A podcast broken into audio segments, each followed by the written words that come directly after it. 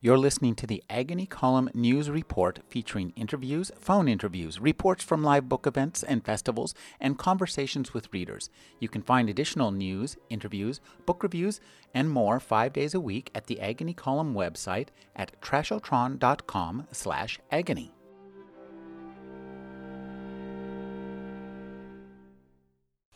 You made it. If you found this hidden website, it's because someone thought you were worthy of being here. Congratulations, this is the beginning of your life. You are also a Cordovite. This is the place where you can do anything, reveal anything, but you cannot lie. Go lie somewhere else on the internet and put a fake smile on your face and dumb yourself down into a series of idiot choices like like or dislike. Here, while there is total anonymity, there is the belief only in the unassailable truth of things, the Cordova truth the complexity of the human mind and resilience of the human spirit. The desire for terror, the desire for love, the desire for emotional experiences that rip you apart. This site is a terrifying reality, a sacred workspace, a dangerous wood, a place where you can discuss and question everything your family and friends, your religion, your society is threatened by and afraid of.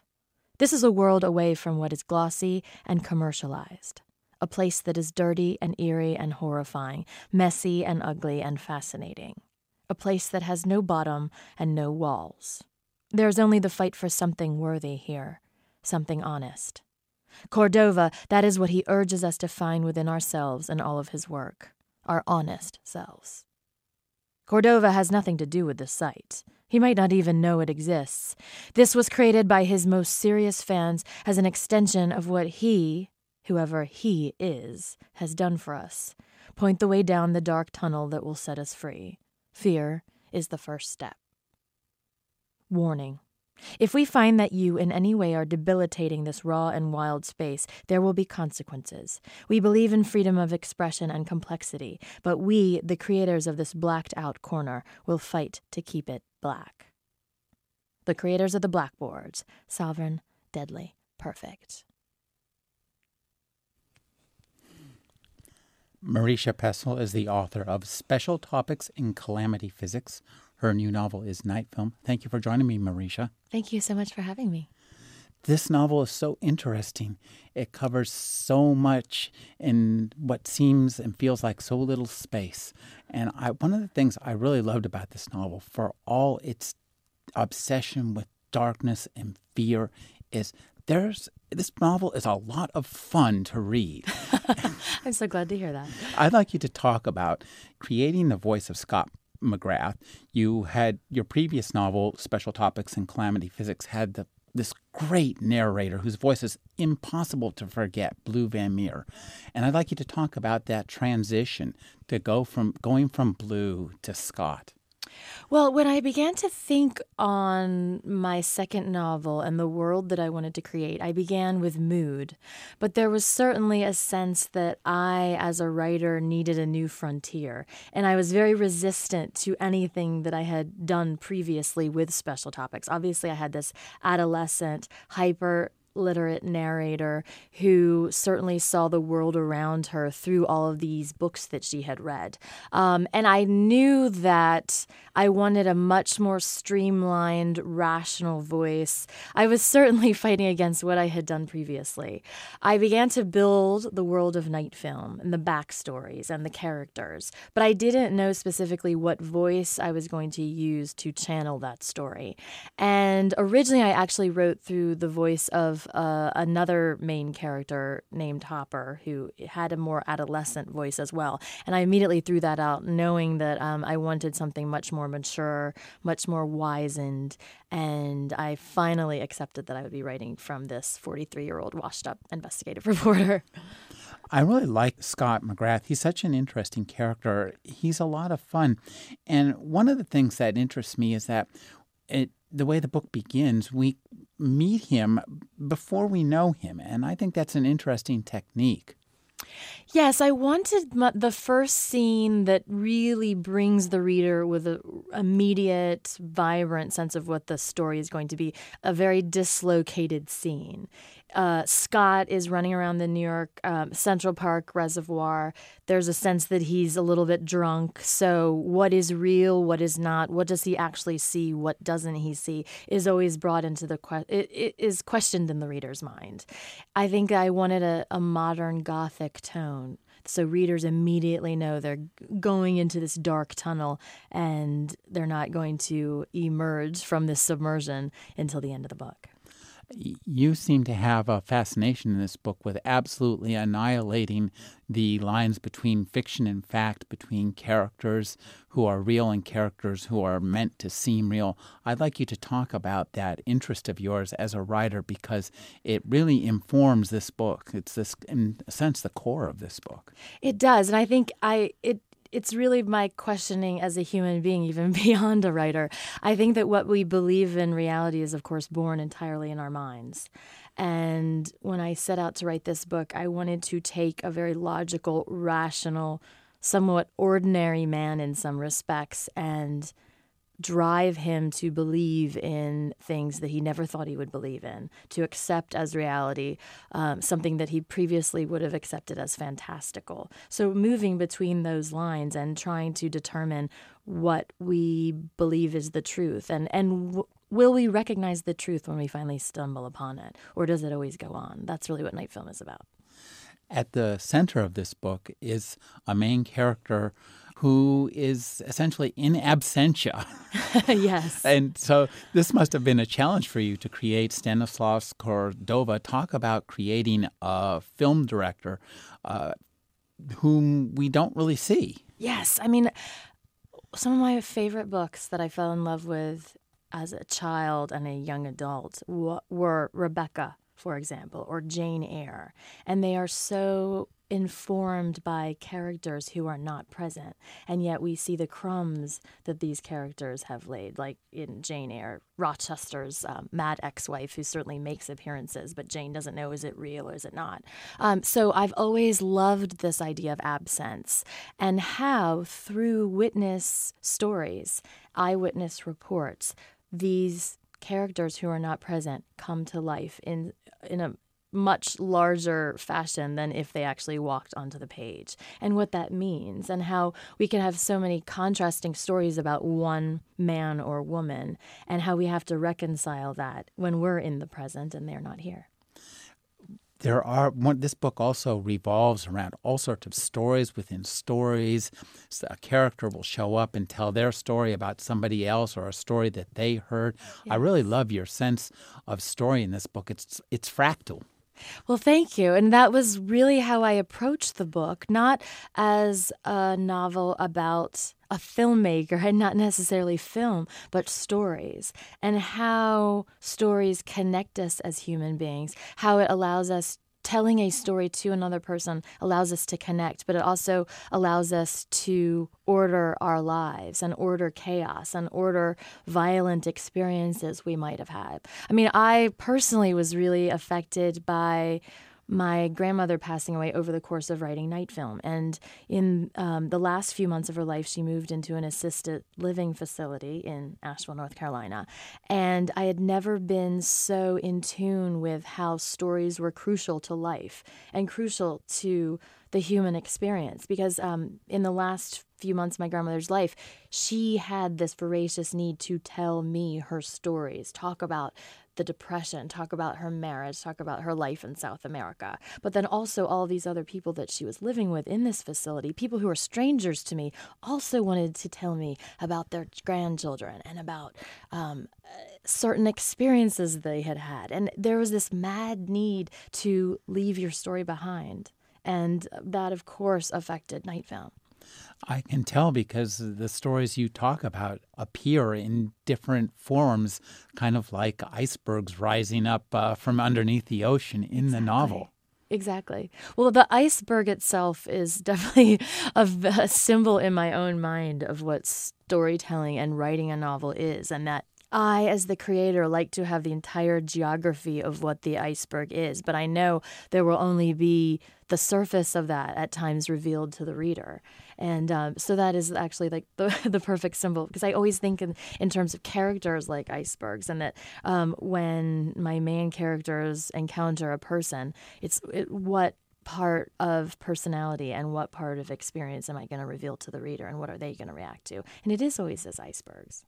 You know, one of the things that I thought when I was approaching this novel about a director, film director who's directed horror films, and he's missing, and we don't. There's a kind of a death at the beginning. I'm thinking this is going to be a dark and disturbing, and maybe a kind of a hard to read novel, but it's kind of lighthearted and funny for a lot of right, it. And right. I think you did a great job of that. So I'd like you to talk about uh, using that contrast between the darkness that is kind of in the background in this novel, yes. but the kind of the fun you have setting up this little mini detective agency and these characters. It is. I mean, I think that reflects my own worldview that no matter how dark things can get, there's an uh, there's an opportunity for lightness and humor and the human spirit is remarkably flexible and elastic and even and it's been my own life experience when I, I or people I know are in dark situations, there's an ability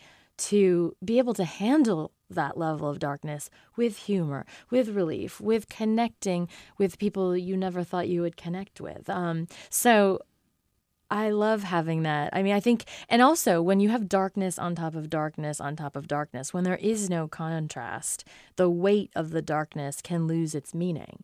I think that things are best defined by contrast. So if you're going to have darkness within your book, well, I should speak specifically. If I'm going to have darkness in in my book, I like to have contrast. I like to have lightness too. So then we have a full spectrum of and a, a, a long frequency.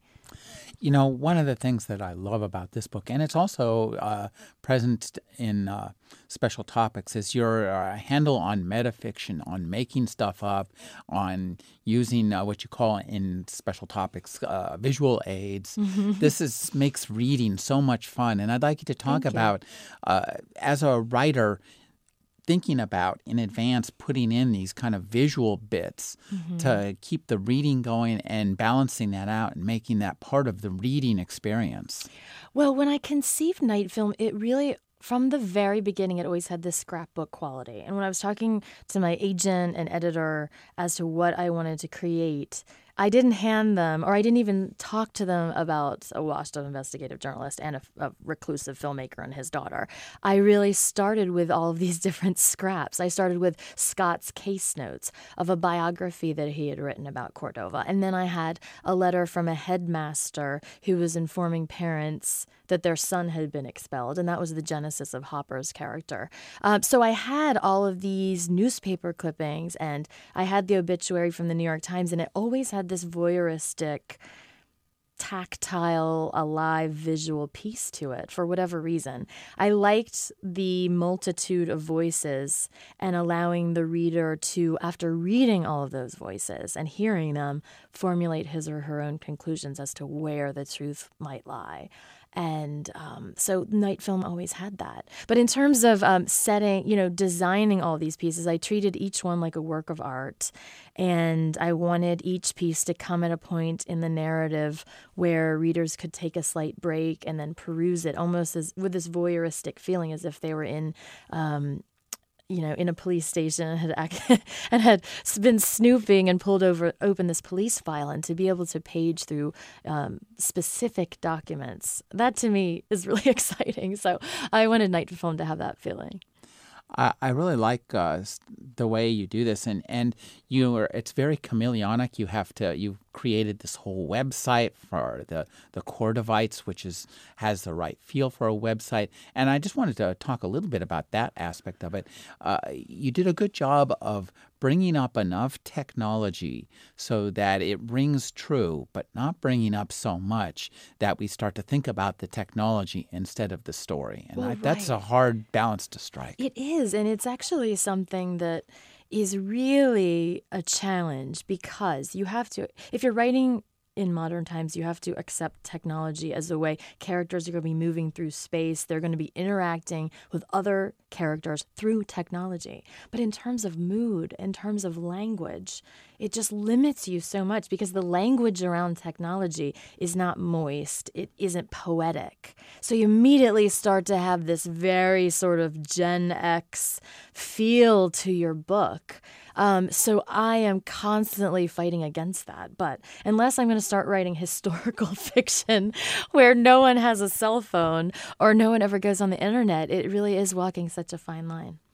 I, I love the uh, gothic sensibility of this too because um, it does seem like uh, the House of Seven Gables or something where yes. there's something different in every room, and, and these rooms are you know different uh, hotels, different places. Mm-hmm. I'd like you to talk about creating these kind of moist, dark places that you create, and uh, putting them together so that they don't just seem like episodes, but it reads like a novel, and that's a difficult task. Well, right, and I think you just hit something. Well, that was some. That was one of my main aims to find those hidden recesses within our overexposed world. I mean, everyone right now talks about Manhattan, that there's a Starbucks on every corner and a Gap every block, but if you start digging, you will find the hidden warehouses where, um, you know, people have squatted and uh, filled with graffiti and strange, um, strange messages spray painted on the wall and um, subcultures like witchcraft. I mean, enchantments is a real place. So I set out to find those subcultures and those dark spaces within um, within a location, Manhattan, which is really considered now to be without the ethnic neighborhoods that it used to have so famously, um, and just finding those places that still exist and some argue are quickly going away. But I said it was my mission to find them, and I did.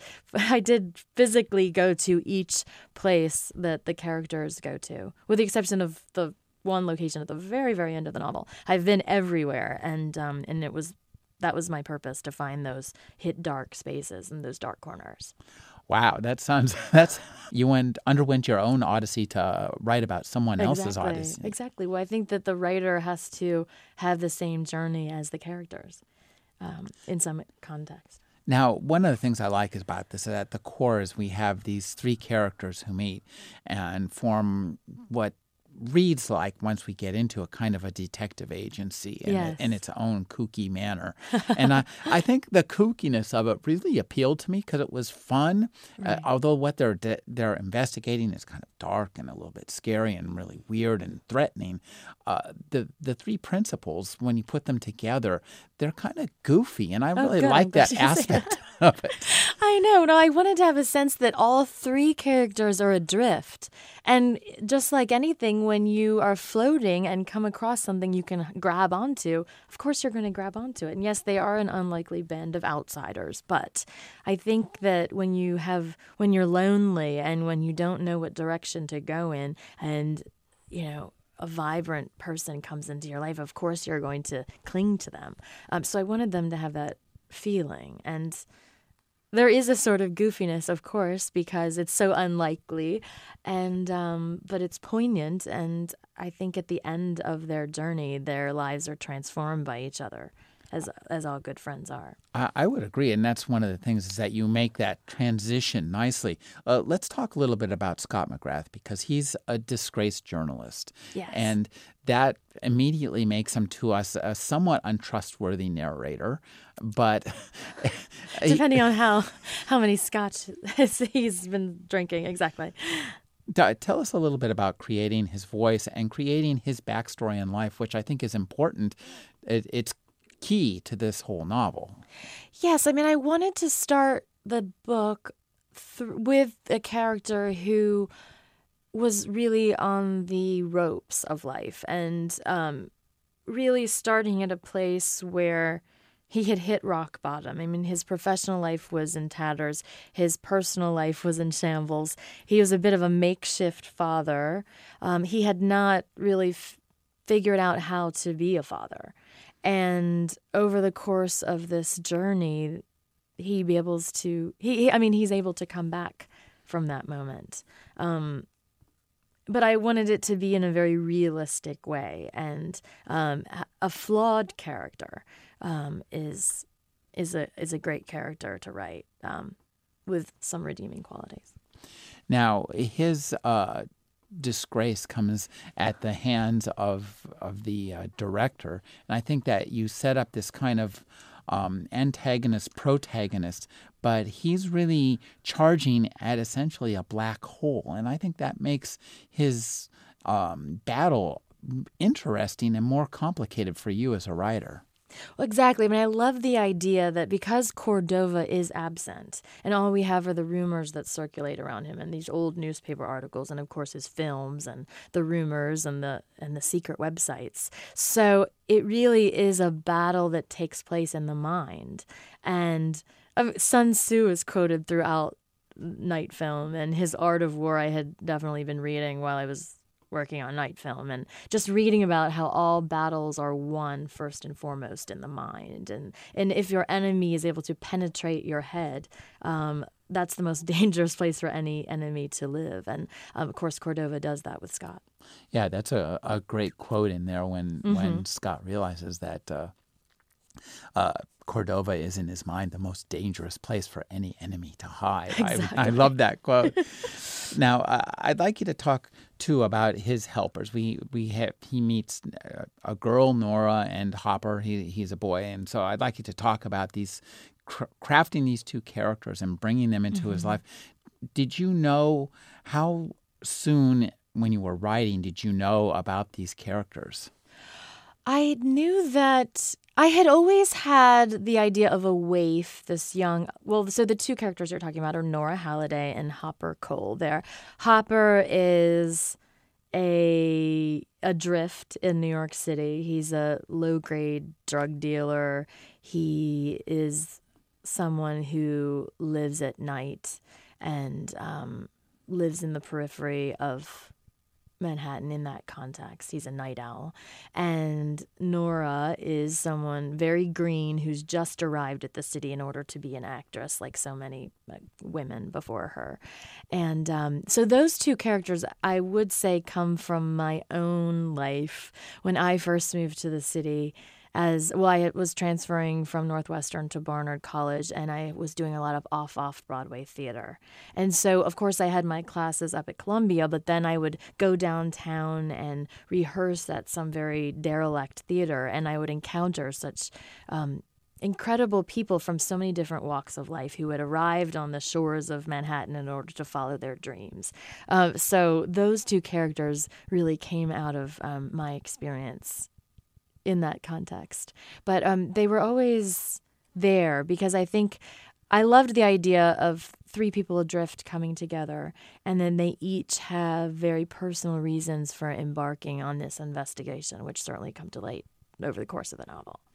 The the inciting incident is the the death of a, a, girl. And I'd like you to talk about, again, here we have characterization in absentia. There, there's almost as many characters who aren't in this novel who are important to it as the as who are in the novel. Exactly. Well, it's, well, so um, at the outset of the novel, Scott McGrath finds out that Ashley Cordova, the daughter of this reclusive filmmaker no one has seen in 30 years, has been found dead. Um, and this really opens an old wound for him because um, six years previously, he had begun investigating Cordova and began to suspect that this man was not only a cult figure, but he was actually up to something that was very maniacal. And um, Scott has a nose for hypocrisy and evil. And there was something about what he began to learn that really set off some warning bells. So when he finds out that this young woman has been found dead, um, it all comes back to him. And it's really Ashley Cordova that I knew when I was setting out to write Night Film. I knew that she was really the heart of the book. Cordova, I actually consider the sun and of course, you can't look directly at the sun because you'll go blind. But if you look at the planets orbiting the sun, um, and specifically that would be Ashley and what her experience was, that was the way in for me in writing the book, her her life and what she was about and what she stood for. You write well about artists. Uh, uh, both about Cordova and about Ashley, and especially about the, her music. I thought that was really beautifully done and evoked. I'd like you to talk about writing about different forms of art because, uh, again, you're creating art about art. Yes. So this is a little bit of a, a Hall of Mirrors effect you have. Well, I think that all writers, when they're writing a novel, are trying to wrestle certain questions that are burning for them to the ground, and um, and I certainly am mesmerized and enthralled by what it means to create art in today's age and um, what that means for the creator and what it means for personal relationships. And um, I certainly read a lot of biographies of Kubrick and Picasso and all different forms of artists, Balanchine, uh, and what their experience was and their mad desire to create, but also what it meant for everyone around them and the children. And um, so all of that, uh, the probably because I'm trying, I've always been trying to figure that out in my own life. Um, I certainly find it compelling to write about. You mentioned that you spent some time in the theater and off off Broadway. Yeah. I, would like you to talk a little bit about that and how that uh, slots in with your writing because it seems natural and a natural means of helping you create characters. Absolutely. I mean, I do. I think because both novels, Special Topics and Night Film, have been written from a first person point of view, I start to build the character from the ground up. And one of the things I learned about in theater, when you're building a character, um, you have to have the backstory incredibly alive to you, even though that nece- won't necessarily ever be overtly revealed in your performance. You have to make all of those details very much alive to you, which is what I certainly did with Night Film, building the entire backstory of um, not just Cordova, but Scott and um, what his circumstances were, what Cordova's circumstances were, really from the beginning, the day he was born, until the very present, well, the present moment of his life. So all of that. But then I, you also have you learn very quickly in theater is that you never judge the character that you're playing. And I certainly adopt that when I'm creating any character, whether it's a villain or a hero, you refrain from judgment and try to focus on their human spirit and why they might make very depraved choices, um, and then allow readers to judge. But I will not. Well, unless I step back and I'm the reader, then I can judge. But as the creator, I don't like to. One of the things I love about the way the story unfolds in this book is we'll hear something from one person's perspective. One of your characters will tell a story about something that happens, and then somebody else will tell a story about something that happens, and somebody else will tell a story. Mm-hmm. And in each story, we get a little piece of a bigger picture.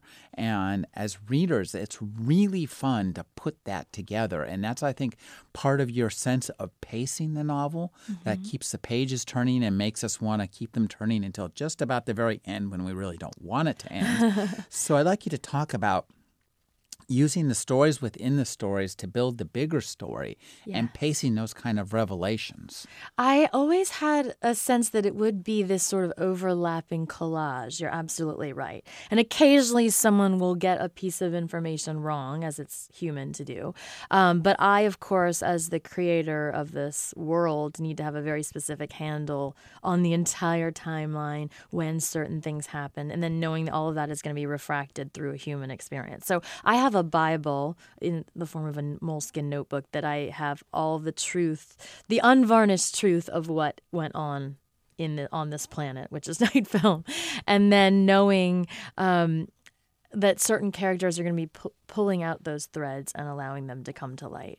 Um, but I love that because I think in the end, you get this mosaic, and readers will be able to um, decide what they think is true and what is not. And um, but all of that is firmly rooted in the sense of I, as the writer, know exactly what happened.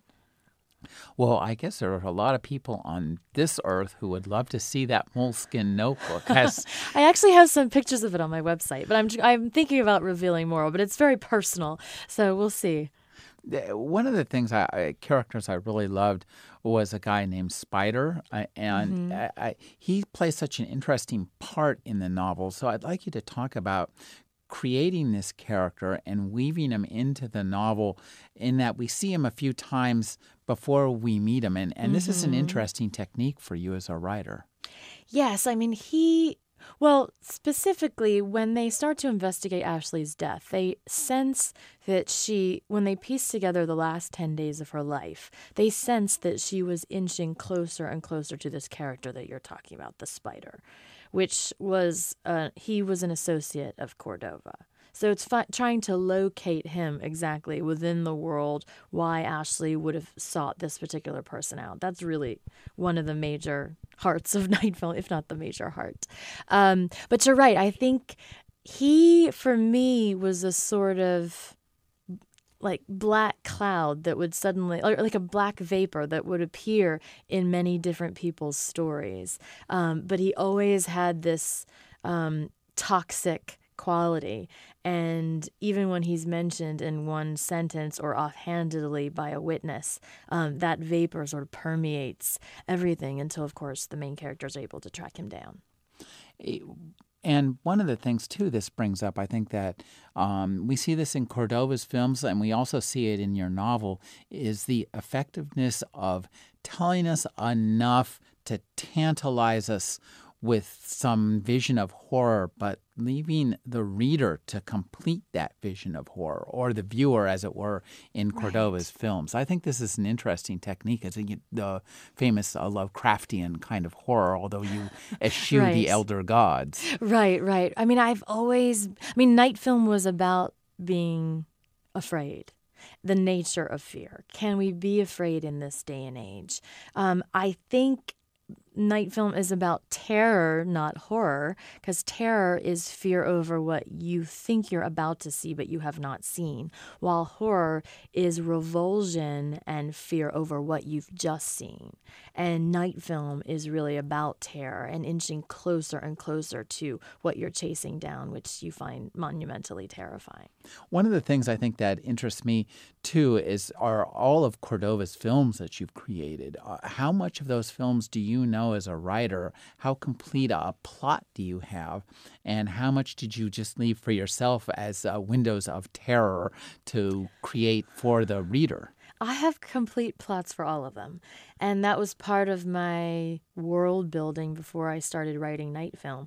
I knew that I needed to make all of those 15 films very real to me, including the cast, including scenes and snippets of dialogue. So when Scott McGrath and his two compatriots are going on this journey, it's very offhand and easy for them to, in a certain context, when they stumble upon a new clue or a new eyewitness, to think back to a certain scene in a Cordova film and find parallels or find contrasts or be suddenly struck by a strand of dialogue that has new meaning given the present. So I just had to make all of those films very alive to me as the creator, so it would be alive to the characters as well. You know, and that reminds me of one of my more favorite characters in this book, Wolfgang Beckman, who, who plays a I very. I never get to talk about him in interviews, so I'm glad you mentioned. Him. He's well, he's such a great character, and I'm trying to think of exactly how I would describe his character. He's, I guess, um, what you have in the horror movies is the guy who interprets the horror for mm-hmm. you to a mm-hmm. certain extent. Mm-hmm. He's the kind of the, and it's almost the explainer. Exactly. The per, there, I mean, in all horror movies, there's this character. If you've seen Scream, it's the guy that's saying, "Okay, you know, you can't. If you're wearing a white nightgown, you're definitely going to get murdered." I mean, it's the person who, in the context of these stories, has pulled out some bottom lines and some theories and some philosophies and rules. And um, that's always so compelling. The person who has, the hyper literate person who has studied all of these, who can form a map and give it to you. And that's really what Beckman does. And, and, I love the the way just you've created the character because we really see him there as this kind of jowly, earthy right. kind of person. So, in this kind of rotting apartment, talk about just right. the, creating that environment for him. Well, I've always, I mean, the people who have inspired. I mean, I've I've come across Beckman in my own life.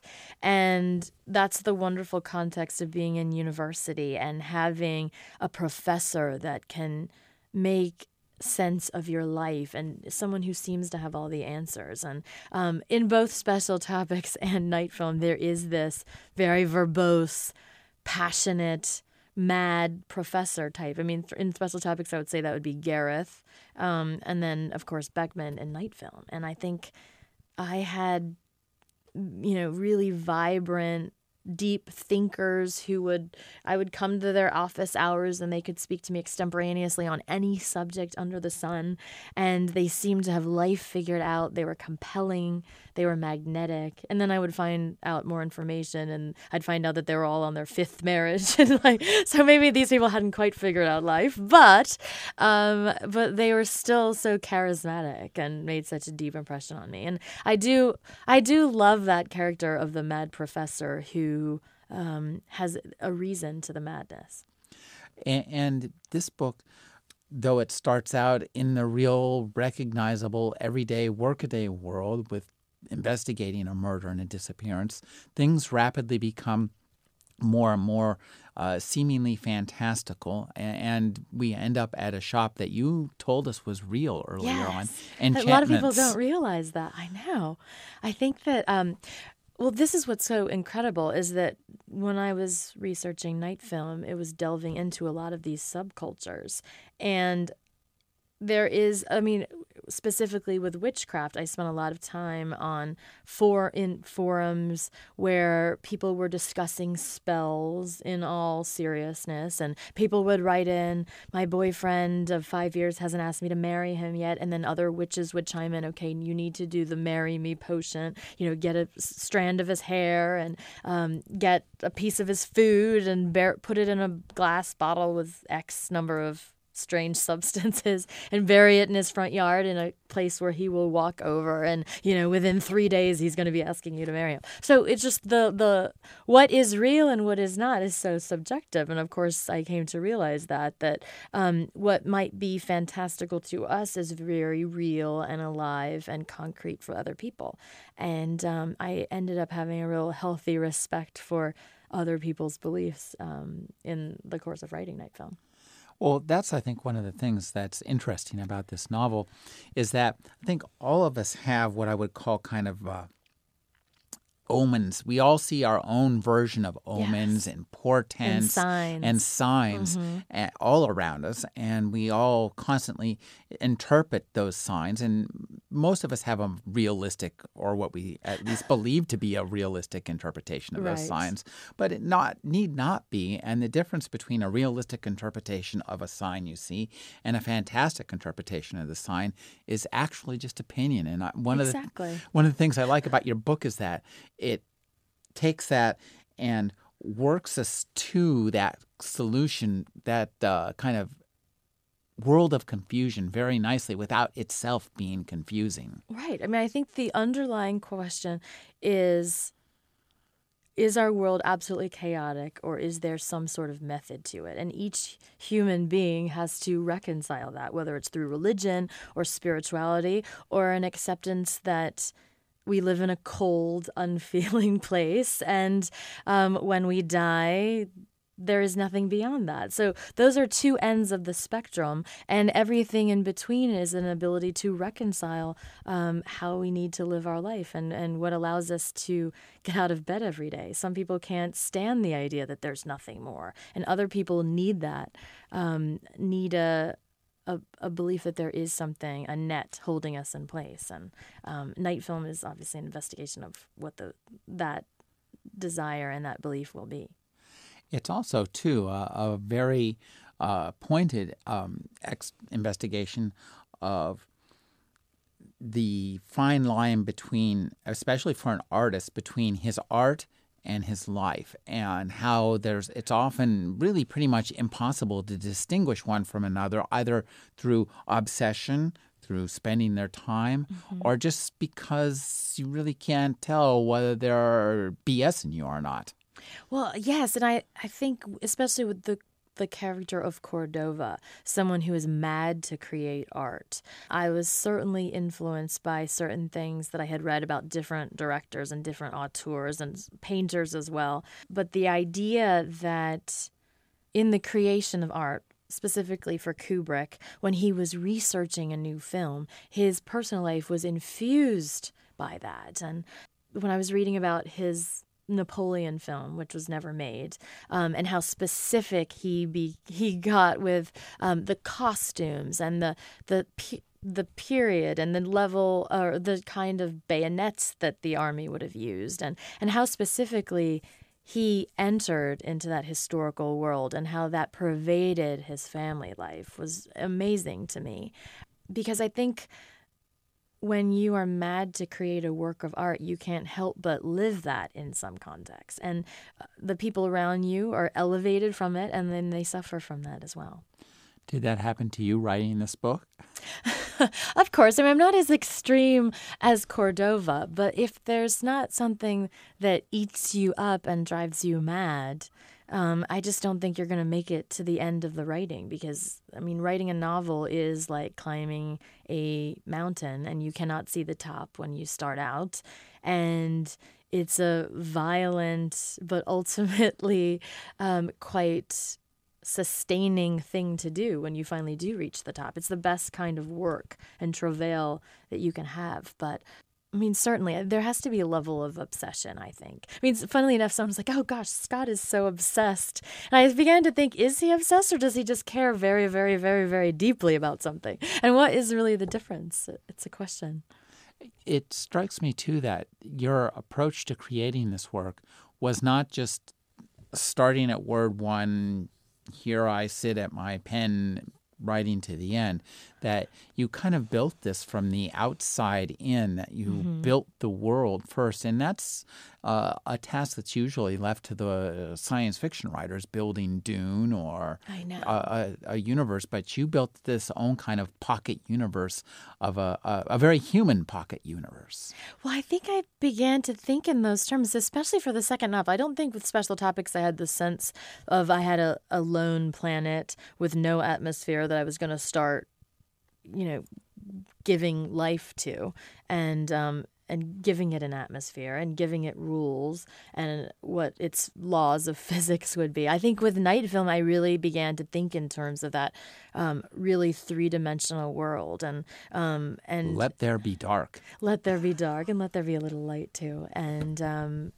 I, I like that. And now I've actually started my next book, and I still have that same sense of um, beginning with a very bleak planet and then introducing specific life forms and seeing what's going to happen. Well, uh, tell us a little bit about this. Uh, I, work... I shouldn't have brought that oh. up, the third novel. Um, well, I can't give you any specifics as to what it's about because I believe there's a quote in Night Film that talks about the artist needing – anonymity and invisibility in order to create and darkness. Mm-hmm. He or she needs a dark room in order to be free and I agree with that. I like to feel that I have no eyes on me that it's really just me and the work however long it takes because then I have freedom. Well, that's certainly understandable because I mean, well, for my take on it is is that the second I start talking about something, uh, is the second that it stops getting worked on. Exactly, it dies. Yes, there's something. Well, I think someone has said. I know I can't remember who said it, but that once you introduce it to the world, you've already introduced it to the world, and it's so much better to keep it to yourself. And then there's this mad need for it to take the form um, for the first time. And if that can be a novel, then that's great. But if you, specific, I think if I talk about an idea, it no longer holds any mystery to me. And it's the mystery that keeps me coming back to an idea for a novel.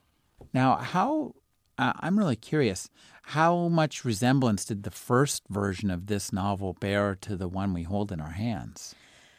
This, oh, well, I would say that the first, well, this had two drafts. So the first draft that I turned in, um, it was basically like in the topsoil. And then Night Film, the final book, went da- much deeper down into the mantle of the earth. Um, I had all of the elements in place. I just needed to dig much deeper. And I think that was because I had taken so much time off from writing for, for traveling for special topics that when I finally sat down to write my second novel, I felt really um, I, I think of writing in terms of an athlete and it's a muscle that you it's something that, to write a novel you have to train every day which means writing every day you have to show up when you don't want to you're running a marathon you have to keep going. Um, you have to train that muscle. And coming off of special topics, I was completely out of shape in terms of writing. So it took a long time to get back.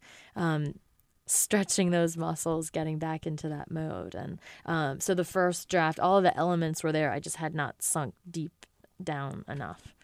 Well, I, it strikes me again too as interesting that your approach to uh, doing the world building first and then coming back and retrofitting in uh, different characters. It seems that's a that's a for a book that seems so organic and where the characters are so important. That's a really interesting approach. Mm. Well, I think that unlike special topics where I had really stage managed the entire plot and knew everything that was going to happen before I set out to write a word. I mean, this book was very much building that world, setting my characters loose, and allowing the plot to organically come out of that. Um, and then the characters would surface from that landscape in a very real way. And of course, once I honed in on certain truths, I would go back and fix the manuscript and make sure those clues had been laid so that truth would be obvious when it finally clicks into place. But um, it did have this sort of um, jungle like feel to it in terms of um, hacking Scott and his other and the other characters hacking their way through a jungle and then allowing certain things to come to light. And, and I like the the feel of this in terms of a kind of a Gothic Odyssey, mm-hmm. because uh, as a Gothic Odyssey, uh, we have a character who ha- goes through so much that by the end of their journey, they're so changed by it that you really are unable to return home. I loved that idea. I mean, I thought that because the events of Night Film are taking place on the periphery of society, in a finite period of time. I think it's like about two and a half weeks that the entire book takes place.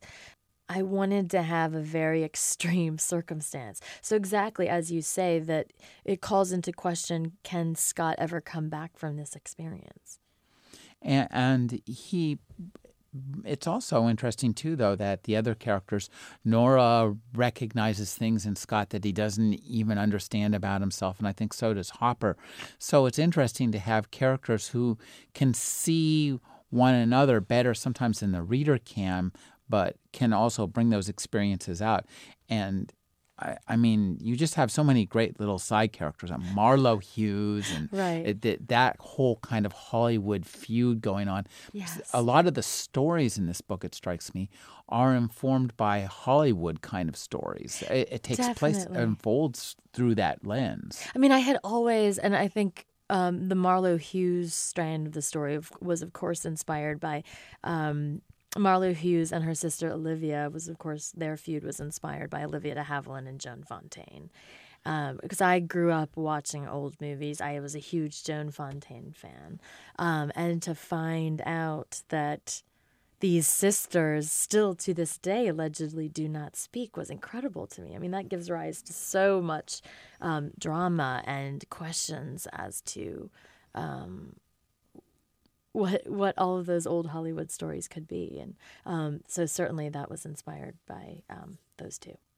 This book also has a, a, layer that we can unlock with our uh, electronic appliances. Yes. And, and uh, did you? How much of uh, that did you know about when you were going into it, and how much of it did did you design as you were going along, or think about at least as you were going along? Well, I knew that because we are in a very interesting place right now in terms of content creation, I knew that I wanted to do something interesting online with Cordova's films. And I thought it would be interesting to add a layer of narrative to the internet. So, for people who'd never heard of night film, if they happen to Google Cordova or Google night film, they'll come they'll stumble upon layers of narrative that I designed, which will give you windows into the world of the book. But then after you've read night film, if you go back and watch some of these clips, you'll have new clues and new insight into the mystery. Um, in terms of the night film app, I did not write night film with that in mind. So when Random House came to me with the idea of doing something like that for the book, it was walking a fine line between um, not interrupting the actual reading experience. So ultimately, I would want people to read night film, and then only afterwards, if they want some of the peripheral stories to come to light, they'll download the app. Um, but I did not write night film. Um, for a handheld. So you stop the reading experience to unlock things on your handheld. Uh, because I love the reading experience as like a total submersion into the world. So I certainly did not um, want that to be interrupted. Well, that that's the way it works out because you put the note at the end. Exactly. So, but I think it's interesting too when you talk about this. Uh, these days, whenever we read, it's so easy to if somebody mentions something in the book, you can just go. I better look that up and see if it's real. Right. And it's so much fun when you look that up, and all of a sudden you're pulling up uh, stuff that you've created. So Yes. that really contributes to that kind of blurring of reality because Exactly. um, when we go on the internet, of course, who knows what the heck's out there? It's all made up. Exactly, Exactly. And then, um, well, you're so right. And then the story itself has another iteration online, and um, and coming up with all of that content meant tailoring it for each specific medium. Of of course, with the novel and the physical text, you can be very deep and um, go in a lot of different directions. Online, it has to be shorter. Obviously, I didn't want any main character within the book to be represented in any of these short films that we did. So it's um, allowing the world to come to light and be reflected through all these different mediums, and it was really exciting. It was it was great fun to do because there was a collaborative aspect to it. Of course, as a novelist, you live and die by your own sword. But um, when I was creating the films, I had got to collaborate with um, some really interesting people and allowing Cordova's world to come to life and allow other people to um, get excited about it and have ideas about it um, was wonderful. And also to work with your own theatrical experience and bring that out as well. Yes, I do make a Hitchcock cameo in one of the short films, but I don't think anyone can recognize me because I'm wearing a blonde wig. Well, now, uh, one of the things too, on, that I thought was so interesting about this book was the kind of the feel of fact and fiction mixed in the book. We, you've gone to such a, a great length to give us both aspects of it, and also at the end of the book, uh, you know, you toss this question up in the air and uh, it becomes you turn this book in a sense into a mirror for the reader's own beliefs or unbeliefs as it were Exactly. I think that that's ultimately what Scott figures out at the end of the book without giving anything away. But um, he's on this very extreme hunt for the truth. And what he encounters at the edge of the end is exactly that it's that we have to take the world around us and our reality and make it real to ourselves. And that always requires a leap of faith. We will never know for certain. And, um, and it's really up to the reader and Scott to decide what to believe. i've been speaking with marisha pessl her new novel is night film thank you for joining me marisha It was a great pleasure. Thank you for having me.